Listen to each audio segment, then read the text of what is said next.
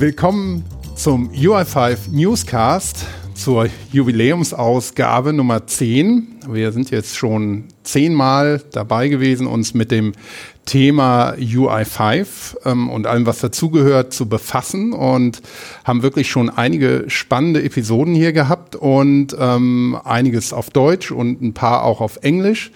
Heute wieder auf Deutsch. Mein Name ist Christoph Hafner von SAP Education. Und ich heiße erstmal meine Gäste heute herzlich willkommen. Das ist einmal die Annette Frei, Entwicklerin, UI5-Entwicklerin. Hallo Annette. Hallo Christoph. Und der Arndt vom Hofe, ebenfalls Entwickler und ebenfalls im UI5-Team. Hallo Arndt. Guten Tag. So, wir haben heute ein spannendes Thema. Es geht um neue Best Practices. Bevor wir da einsteigen, möchte ich noch ein, zwei Housekeeping-Sachen machen. Und zwar es ist nicht nur unsere 10. Ausgabe heute, sondern es gibt jetzt auch die UI5 Newscasts zu finden auf der OpenSAP Seite für Podcasts. Die lieben Kollegen von OpenSAP haben nämlich uns jetzt eine wirklich prominente Seite gegeben. In der Hauptnavigation findet man jetzt den Punkt Podcasts und darunter findet man dann alle auf OpenSAP gehosteten Podcasts, unter anderem eben auch den UI5 Newscast. Dafür nochmal vielen Dank, also ein herzliches Dankeschön an die Kollegen von OpenSAP. Und OpenSAP, der Begriff wird heute auch noch häufiger fallen, denke ich mal. Und das Thema, wie schon gesagt, ist neue Best Practices für UI5. Da kommen wir gleich drauf. Vielleicht vorab, Annette und Arndt, könnt ihr euch ein bisschen ganz kurz den Hörerinnen und Hörern nochmal vorstellen, die noch nicht wissen, wer ihr seid. Wer will anfangen? Annette? Ja, gerne fange ich an. Also ich bin UI5-Entwicklerin bei, spannenderweise bei genau dem Team, das die Technologie weiterentwickelt. Deswegen bekomme ich viele neue Dinge zu sehen, Controls oder auch Features, und habe die Ehre, da mitzumachen, und finde das nach wie vor sehr spannend. Mhm. Danke. Arndt? Ja, mein Name ist Arndt vom Hofe, ich bin hier auch im Fusion-Team. Wir sind so ein bisschen das Sprachrohr zur Community für UI5, versuchen eben die Dinge, die hier bei uns in der Küche gekocht werden, eben draußen an den Markt zu bringen, zu erklären, was wir tun, wie wir tun, was wir vorhaben, und eben da gehören auch diese Best Practices zum Beispiel zu. Mhm. Sehr schön. Best Practices, da sind wir schon im Thema. Vielleicht könnt ihr einfach mal erklären, ganz kurz, was Best Practices sind, was sie mit UI5 Evolution zu tun haben und warum es neue gibt. Wer will anfangen? Ja, vielleicht fange ich mal dazu an. Best Practices sind im Grunde Empfehlungen, wie man Apps mit UI5 zu bauen hat. Das betrifft die Codestruktur, das betrifft Dinge, die wir in neuen Framework eingebaut haben, neue APIs zum Beispiel, wie man die verwendet, oder wir haben ein neues Tooling, was bedeutet das und was muss ich tun, um da den maximalen Nutzen und das Optimum rauszuholen. Deshalb, das Ganze zielt immer so ein bisschen auf die Performance der App ab. 2018 stand so ein bisschen im Zeichen von UI5 Evolution, das war ein großes Thema hier im Haus, da ist unter der Haube wahnsinnig viel passiert, also man kann es ganz normal weiterverwenden, ohne dass man einen Unterschied merkt, aber es sind Möglichkeiten geschaffen worden mit dem Modular Core, dass ich eben Dinge einzeln rausziehen kann, die ich benutzen möchte, progressives Rendern, asynchrones Laden, neue Bundling. Das sind alles so Faktoren, die sind hier zusammengekommen, und das hat jetzt einfach das Ziel, mehr Performance rauszuholen. Und um diese Dinge optimal nutzen zu können, weil ich kann nur die optimale Performance rausholen, wenn ich alles im Einklang miteinander zusammenspielen lasse. Und wie mache ich das? Was habe ich da zu berücksichtigen? Welche Dinge, welche Tipps und Tricks nutze ich da? Und das sind so diese Best Practices. Wir haben zum Beispiel früher immer gesagt, gibt keine IDs an die Controls, das macht der Framework selbst, der nummeriert die selbst durch, da braucht ihr euch nicht mit zu beschäftigen. Heute sagen wir, nee, wenn ihr ein paar neue Themen, Flexibility, Adaptation at Runtime, wenn ihr die Sachen nutzen wollt, diesen neuen Frameworks drin, dann müsst ihr Stable IDs haben, also vergebt jedem Control eine Stable ID und dann seid ihr da auf der sicheren Seite und könnt das nutzen. Und so diese Best Practices, die leben. Also wir haben ein paar Empfehlungen, die wir früher anders gesagt haben und heute sagen wir, okay, mit dem neuen Framework, was wir alles entwickelt haben, da müssen wir es ab jetzt so machen, damit wir da eben das Optimum rausholen. Mhm. Jetzt haben wir gesehen, warum Best Practices überhaupt, warum auch neue Best Practices. Wenn ich jetzt als Entwickler davon profitieren will, wie kann ich das lernen? Ja, lernen kann man das recht gut, denn wir haben einen neuen OpenSAP-Kurs aufgenommen und da gehen wir auf sehr vieles ein und verwenden auch die neuen Best Practices. Also es hat sich so viel geändert, dass wir in dem Kurs alles aufnehmen konnten und dem viel Raum geben konnten. Der neue Kurs heißt Advanced Open SAP, Evolved Web Apps with SAP UI5 und der kann dann im Mai gestartet werden. Es gab auch noch einen alten Kurs, der war für Einsteiger gut geeignet, toller Erfolg. Insgesamt gab es 63.000 Teilnehmer seit eben 2016, als der Kurs gestartet hat. Und die Bewertung ist auch sehr gut, also 4,45 Sterne von 5 Sternen. Wow. Ja. Und der neue Kurs, der startet eben, wie gesagt, am 8. Mai. Man kann sich jetzt schon anmelden. Und ja, erfreulicherweise haben wir jetzt schon knapp 10.000 Interessenten. Cool. Ja, auf den Kurs werden wir dann auf jeden Fall auch in den Shownotes verlinken. Und ja, 63.000 Teilnehmer seit 2016 ist natürlich schon eine Ansage. Das ist, glaube ich, eine tolle Teilnehmerzahl. Und für die, die vielleicht den Einsteigerkurs auch mitgemacht haben und aber auch für alle, die neu dabei sind, was bringt denn der neue Kurs? Der neue Kurs läuft 5 Wochen. Es gibt eine Einführungswoche, da gibt es eben Informationen über den Kursaufbau und wie man seine Systeminfrastruktur vorbereitet. Dann gibt es die Grundlagen in einem Schnelldurchlauf, da sind eben auch schon diese Best Practices enthalten. Der alte Kurs ist, was das betrifft, auch noch gültig und kann auch helfen, die Grundlagen aufzubauen. Da ist es an manchen Stellen etwas vertiefter, aber der neue Kurs hat es eben auch aufgegriffen und einige neue Vorbereitungen dann eben auch erklärt. Dann gibt's zum dritten ist vielleicht zu nennen, dass man einen Einstieg in eine komplexere App bekommt, mithilfe von Tools, die eben teilweise auch neu sind oder neue Teile haben und die einem das Leben als Developer eben vereinfachen. Da wäre zu nennen zum Beispiel die Web-IDE, Productivity Tools oder OData Version 4 und die Reuse Component. Also spannende Themen. Ja, und dann denke ich in Woche 4, dann machen wir noch ein paar fortgeschrittene Themen, die halt im alten Kurs irgendwie zu wenig drin waren. Drag and Drop ist, glaube ich, neu dazugekommen, das Input Validation.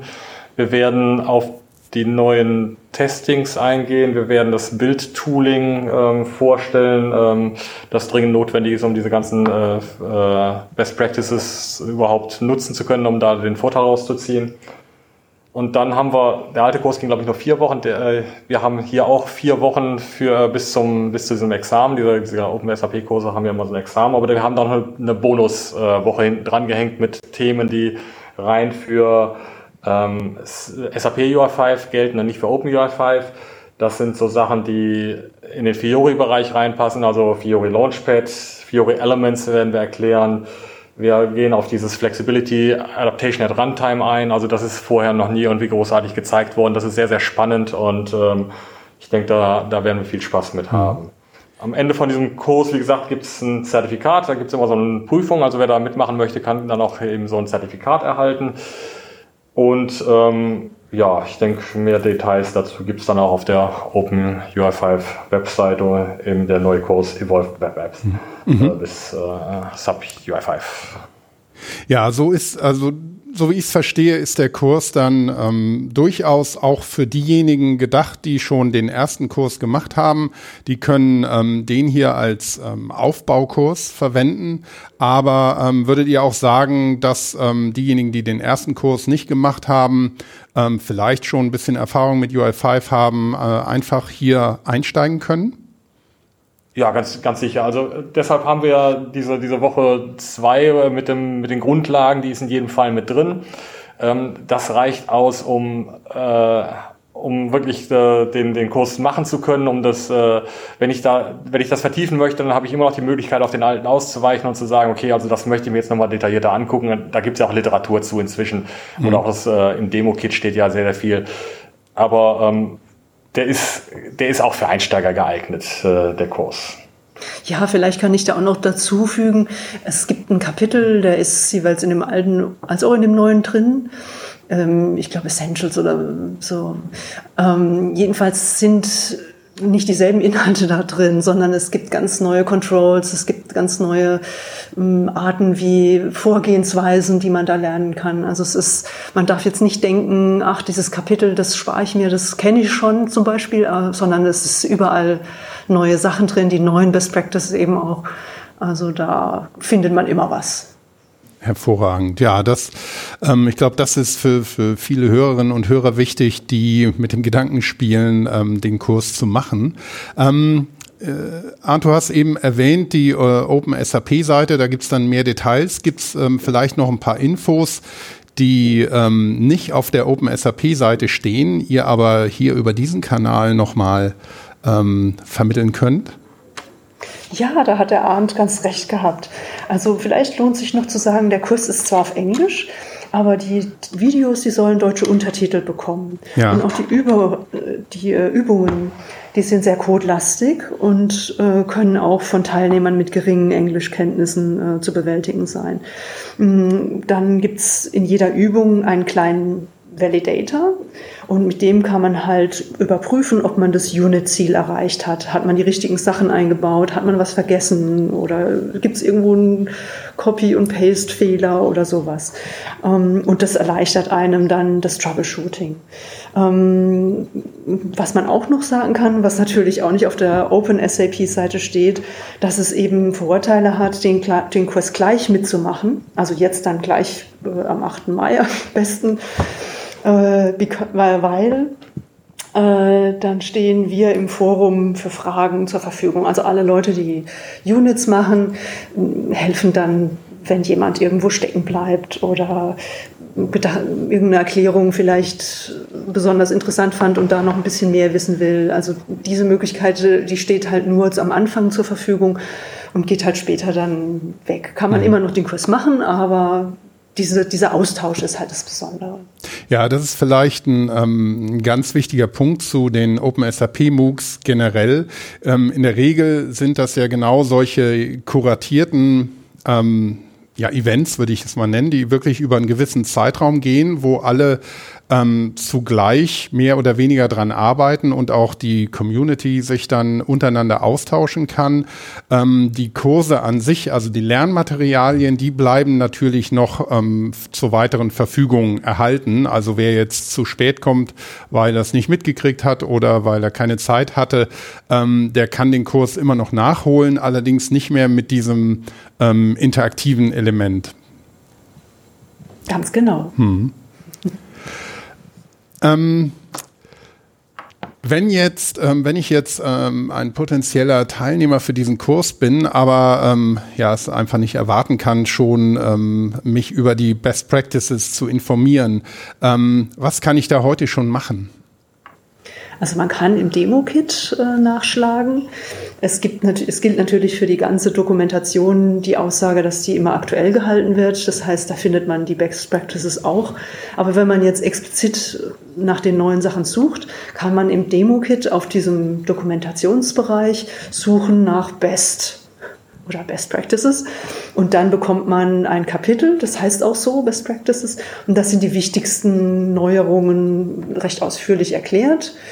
Und dann gibt es auch weiter unten noch ein großes Kapitel extra für Modules and Dependencies, wo man da mit auch verschiedenen Untertiteln. Und da kann man dann nochmal über genau dieses Thema dann nachlesen.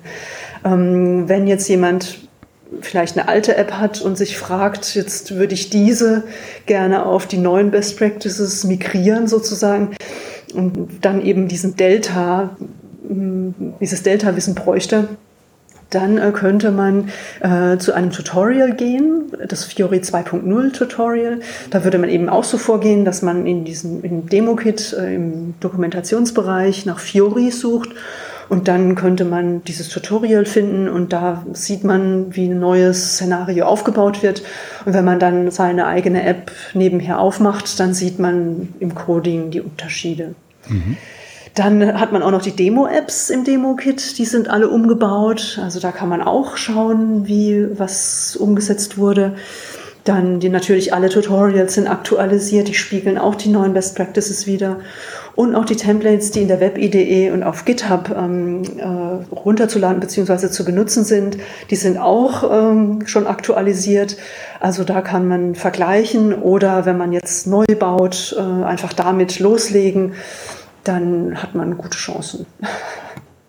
Ja, also die Templates werden ja auch im OpenSAP-Kurs benutzt. Das heißt, wir haben da dann auch gleich die richtige Starthilfe, um dann da gleich richtig loszulegen. Also wenn jemand heute dann frisch einsteigt, dann lernt er natürlich die aktuellen Best Practices. Das ist ja natürlich Quatsch, da jetzt die alten Kamellen aufzuwärmen. Also wenn wir hier die neuen Best Practices lernen, dann ist man bereit, das UI5 Evolution zu benutzen im Grunde. Also die Vorteile daraus zu ziehen. Ja, sehr gut. Wenn jetzt unsere Hörerinnen und Hörer noch ungeduldiger sind und gar nicht vielleicht jetzt Zugriff haben und wir hier nur über Best Practices reden, könnt ihr vielleicht nochmal eine Ebene konkreter werden und kurz die Best Practices einfach erklären? Ja, also die Best Practices leiten sich eigentlich aus den Anforderungen von UI5 Evolution ab. Ich kann das UI5 jetzt ganz normal weiter benutzen, trotz UI5 Evolution, aber wenn ich davon profitieren möchte, dann muss ich die Best Practices anwenden und da müssen wir kurz mal auf dieses Evo-Zeugs eingehen. Das erste ist halt die Modularität, dass wir eben AMD-like Syntax benutzen, also Asynchronous Model Definition. Also wir erzwingen die Deklaration von Dependencies. Da kann ich nicht einfach irgendwo mal einen Control einfach irgendwo reinschreiben und dann wird das lazy nachgeladen. Das muss ich alles definieren, wenn ich es benutzen möchte. Ich soll Globals soll ich vermeiden und ich muss eben diese Dependencies deklarieren, dass die eben auch asynchron nachgeladen werden können. Mhm. Das ist eben auch eine Geschwindigkeitssache. Ich habe eine Möglichkeit, das etwas feiner zu granularisieren, als ich das früher hatte. Wir haben versucht, das jQuery.sap rauszuschmeißen. Also wir nutzen jetzt nur noch sap.ui.require, sap.ui.define, um Module zu laden, um Dependencies reinzuladen. Und das erlaubt dann eine dediziertere Benutzung von Funktionalitäten. Wenn ich eine Messagebox aufpoppen lassen möchte, wenn ich eine Error-Meldung habe, dann muss ich die nicht vorne abladen. Die ziehe ich mir dann erst dann, wenn sie tatsächlich mal jemals genutzt werden sollte. Damit kann ich mir Zeit und Geschwindigkeit erkaufen und die hole ich mir dann eben im Require rein und nutze die dann. Also das kann ich feiner modularisieren an der Stelle. Dazu haben wir schon ein paar Blogs geschrieben. Wir haben so eine Blogserie, die nennt sich URFibersBuzz, also nicht Bus wie der Omnibus, sondern Buzz wie Buzzwords, also B-U-Z-Z. Wenn ich nach Google URFibersBuzz, dann finde ich die 38 und die 29, die haben sich da schon mit dieser Modularität beschäftigt. Da kann ich da auch nochmal ein paar Hinweise jetzt schon zu lesen. Das wäre der eine Teil von Evolution. Das andere ist dieses Progressive, dass eben der Browser nicht einfriert werden, Dependencies geladen werden, sondern das ist eben so generell, dass wir auch in der App Dinge identifizieren, die schnell angezeigt werden sollen. Also die Kollegen vom Fiori Launchpad haben das Hero Elements genannt, die bringen sofort die Sub and Shell auf den Bildschirm, einfach um visuelles Feedback zu geben. Hier geht's jetzt sofort los und dann kommen die Kacheln auch schon nach einer Sekunde auf den Bildschirm und die KPI-Diagramme, die kommen erst ein bisschen nachgelagert, aber ich kann jetzt schon klicken, wenn ich weiß, ich will gar keine Kachel mir anschauen, sondern ich weiß schon, wo ich hinspringen möchte, dass ich eben Dinge, die interaktiv sind, schon sofort nutzen kann, diese Progressivität, das ist eben auch so ein UI5 Evolution-Ding. Dazu haben wir auch das Bootstrapping zum Beispiel umgebaut. Das Bootstrap-Skript steckt jetzt in einem eigenen Modul. Dann habe ich beim initialen Booten habe ich einen anderen Parameter, sap.ui on init. Dann gebe ich das Modul an und dann zieht er sich da alles her und startet da. Also das beginnt schon wirklich von der Pike auf, dass die Index-HTML, die das Ganze instanziert, schon anders aussieht. Mhm. Ja, und asynchrones Laden muss ich da unbedingt noch anführen. Das ist ja auch sehr performance-intensiv oder kann es sein, wenn es eben nicht asynchron ist. Also zum Beispiel, man sollte die Komponente asynchron laden mit der Einstellung Manifest First. Und man sollte eben auch die performance-relevanten Flags im Manifest benutzen, zum Beispiel Async Views, Async Router, Model Preload. Das macht einfach, dass der Browser nicht einfriert und wartet, bis die Transaktion abgeschlossen ist, sondern man kann weiter navigieren und sobald die App Rückmeldung bekommt, dass die Sachen da sind, dann werden die angezeigt, ohne dass die Navigation oder sonst was auch immer man gerade tut auf der App, wird halt nicht gestört davon. Wichtig ist auch dieses Asynchronous Model Loader. Das erlaubt, dass eben einzelne Module über asynchrone Requests geladen werden können. Aber dafür muss halt die App diesen AMD-like Syntax verwenden, den der Arndt vorhin erklärt hat. Genau. Dazu gibt es auch einen URFibersBuzz. Der war Nummer 41, falls da jemand nachschlagen möchte. Ja, also wenn ich diese Dinge hier berücksichtigt habe, dann kann ich danach das neue UI5-Tooling anwenden, das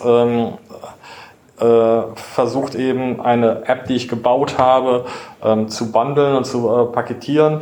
Und das versucht die Bundle Size und die Anzahl der Requests, die zum Laden einer App gebraucht werden, zu reduzieren, um damit erhebliche Performance-Gewinne rauszuholen. Also ich kann da so ein Preload-Bundle machen, das ist das gleiche, wie es heute in der Web-IDE passiert mit dem Component-Preload-File. Das heißt also, alle Applikationsbestandteile werden zusammengepackt und sind in einem großen File. Dann habe ich einen Request, der lädt schnell und ich habe das alles zusammen, das ist minifiziert, läuft schon prima. Aber das neue Tooling hat noch eine weitere Option, das ist das Self-Contained Bundle. Das erzeugt ein großes Bundle mit den Applikationsressourcen, aber auch mit den Framework-Ressourcen. Also wenn ich bei einer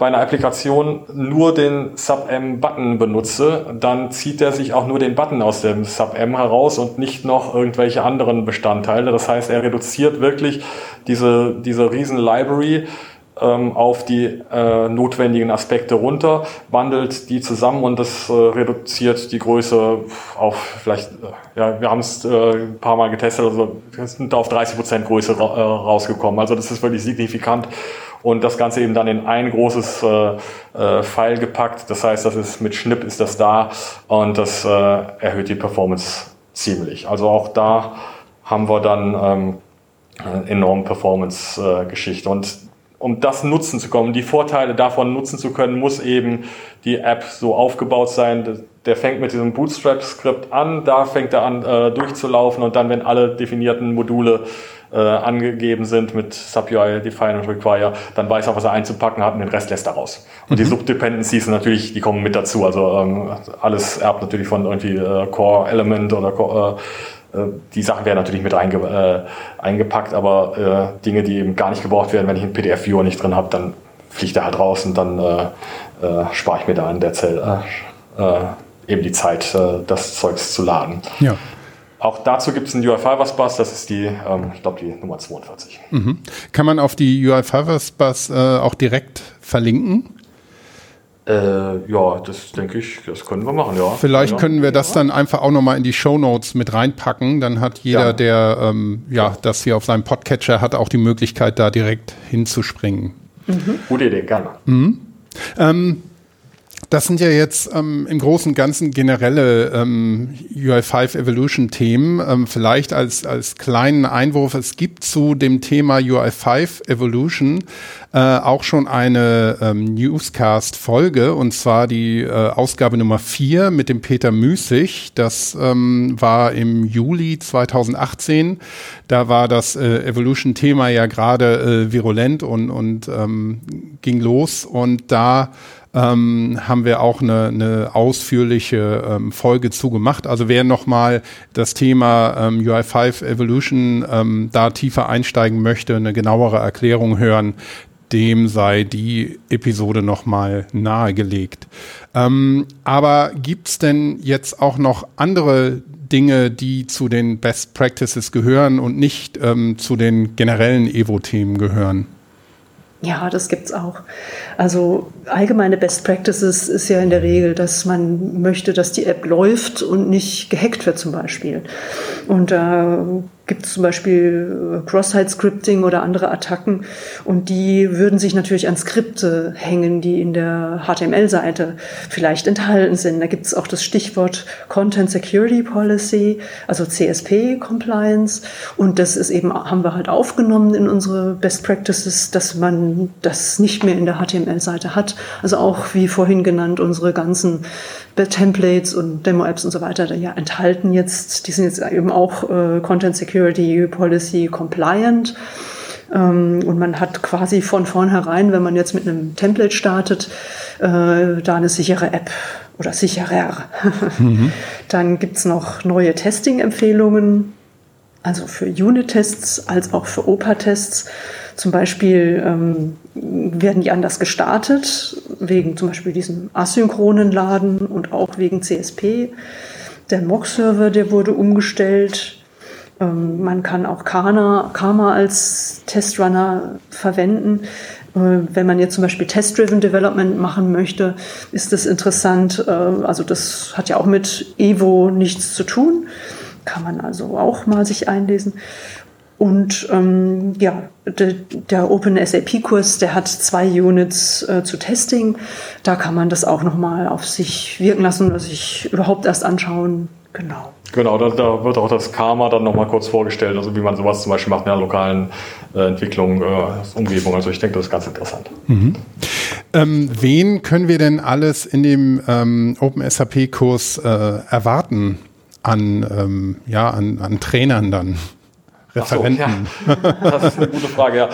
Also wir haben versucht, aus allen Teams, die hier so mit der UI5-Entwicklung ein bisschen beschäftigt sind, ein paar Leute zu gewinnen, die bereit sind, da ihr Fachwissen zu teilen.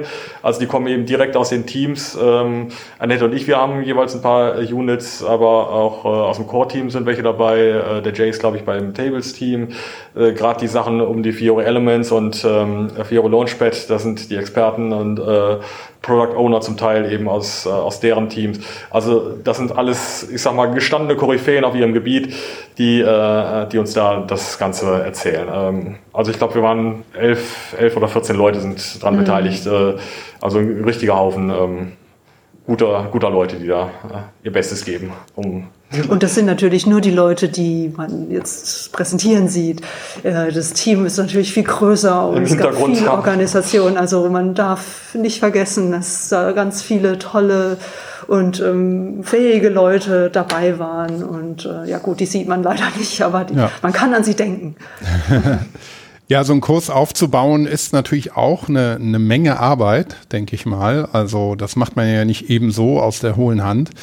Und das wird ja auch alles, die Referenten werden ja auch immer gefilmt. Also man hat auch so einen direkten Bezug. Und ich finde es eben auch sehr gut, dass es wirklich genau wie das Konzept hier bei unserem Podcast ist, dass man das Wissen aus erster Hand bekommt, nämlich von den Leuten, die für UI5 verantwortlich sind, die UI5 bauen und die die eben mit der gesamten Community auch im ständigen Austausch sind. Und ich glaube, das ist ganz, ganz viel wert.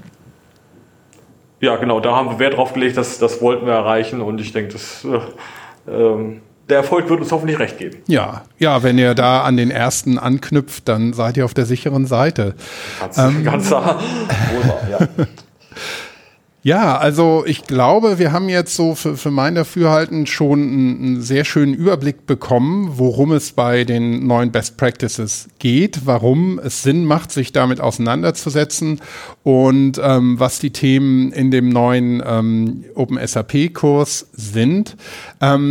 Gibt's von eurer Seite sonst noch Neuigkeiten, die wir jetzt hier nochmal kurz erwähnen können? Ja, die UI5Con am 28.06. Die ist wieder in St. Leon Rot. Tickets sind kostenlos, aber begrenzt. Der Call for Paper ist, glaube ich, schon geschlossen. Der ist geschlossen, ja. Aber die Webseite ist aktualisiert. Man kann also auf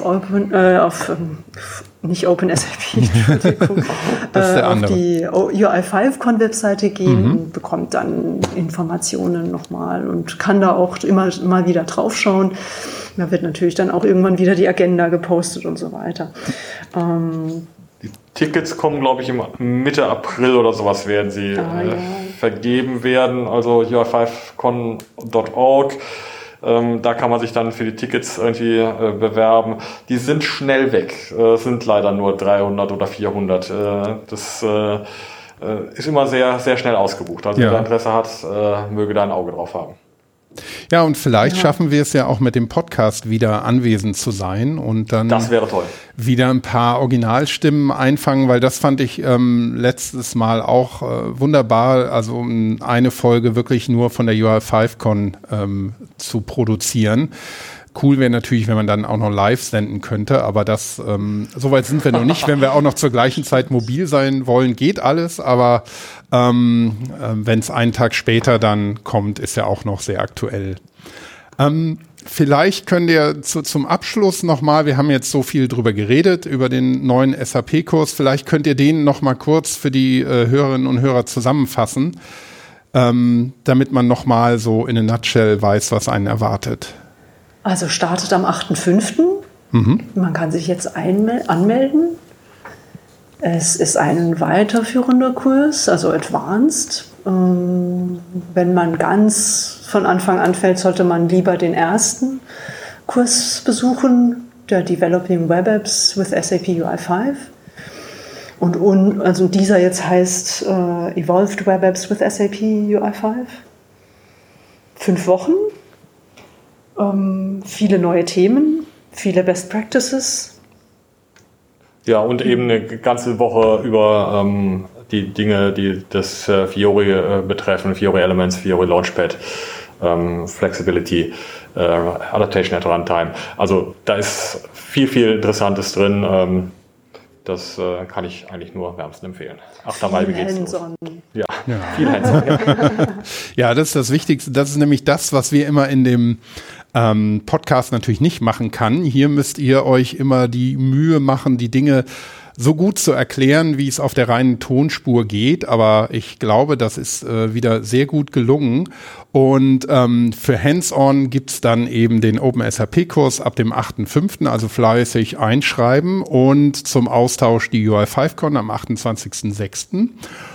Und ich würde sagen, damit können wir für heute einen Deckel drauf machen. Oder gibt es noch eine Anmerkung von eurer Seite, die ihr noch unbedingt loswerden müsst? Ich denke, wir haben es dann soweit. Wir danken dir. Hervorragend. Ja, vielen Dank. Ja, ich habe zu danken, und ich freue mich schon auf weitere Folgen und ganz besonders die UI5Con, wenn ich es dahin schaffe. Ich drücke mir mal selber die Daumen und sehen uns doch. Wünsche euch noch eine gute Zeit und nochmals vielen Dank, dass ihr euch die Zeit hierfür genommen habt. Gern geschehen. Vielen Dank. Auf Wiedersehen. Tschüss. Tschüss.